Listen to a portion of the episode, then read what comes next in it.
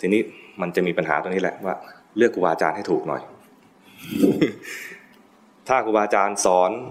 ได้ตรงพระไตรปิฎกก็ถือว่าคำสอนนั้นน่าเชื่อถ้าสอนแล้วไม่ตรงก็อาจจะแขวนเอาไว้ก่อนดังนั้นเวลาฟังเนี่ยนะเวลาฟังเนี่ยสิ่งหนึ่งที่อาตมาจะทำอยู่เสมอก็คือกลับไปทบทวนฟังหลวงปู่ฟังหลวงพ่อเสร็จแล้วทบทวนไม่ใช่ปรามาสท่านเพราะว่าฟังแล้วไม่เข้าใจในบางจุดนี่นะไปทบทวนในพระไตรปิฎกว่ายังไงในพระไตรปิฎกว่าไงตรงนี้ท่านพูดถึงตรงนี้ในพระไตรปิฎกว่าไงหาความรู้เพิ่ม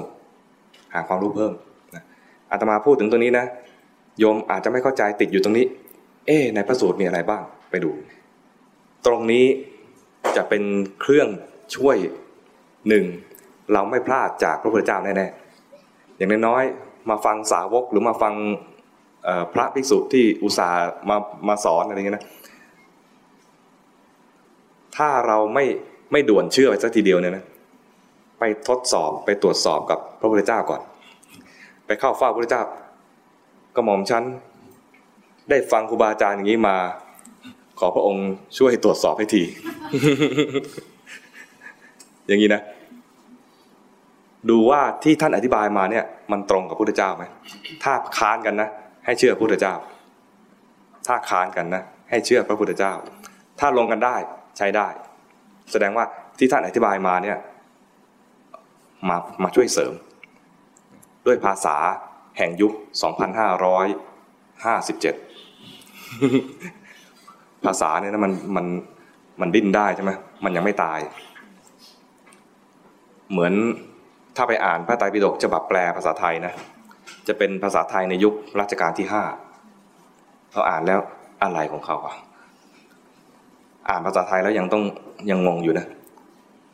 คำนี้มันอะไรคำโบราณอ่ะแค่ร้อยกว่าปีเรารู้สึกโบราณแล้วนะเพราะฉะนั้นบางทีคำอธิบายถ้าเป็นภาษาที่ยังคนยังใช้กันอยู่เนี่ยนะเขาเรียกว่าภาษามันยังไม่ตายแต่บาลีตายแล้วภาษาบาลีไม่มีคนใช้แล้วนะเป็นภาษาที่ตายแล้วไม่เพี้ยนแล้วเป็นภาษาที่เหมาะมากที่จะรักษาคำสอนของพระพุทธเจ้าไว้ไม่เพี้ยนแล้วเพราะไม่มีใครใช้แล้วถ้ารักษาด้วยภาษาไทยนะเพี้ยนภาษาเดี๋ยวนี้นะอะไรจุงเบยฝุดอะไรเงี้ยงงนะคนรุ่นต่อไปจะอะไรสาวกมีความสุขจุงเบยอะไรไม่ได้ ไปไม่ได้แล้วงงคนยุค200ปีต่อไปเนี่ยจะงงแล้ว นั้นภาษาที่คนยังใช้อยู่เนี่ยมันจะพัฒนาหรือพัฒนามาที่นี่คือเปลี่ยนแปลงไปเรื่อยๆมีคำใหม่มีสำนวนใหม่ไปเรื่อยๆเพื่ออธิบายเรื่องเดิมนี่แหละ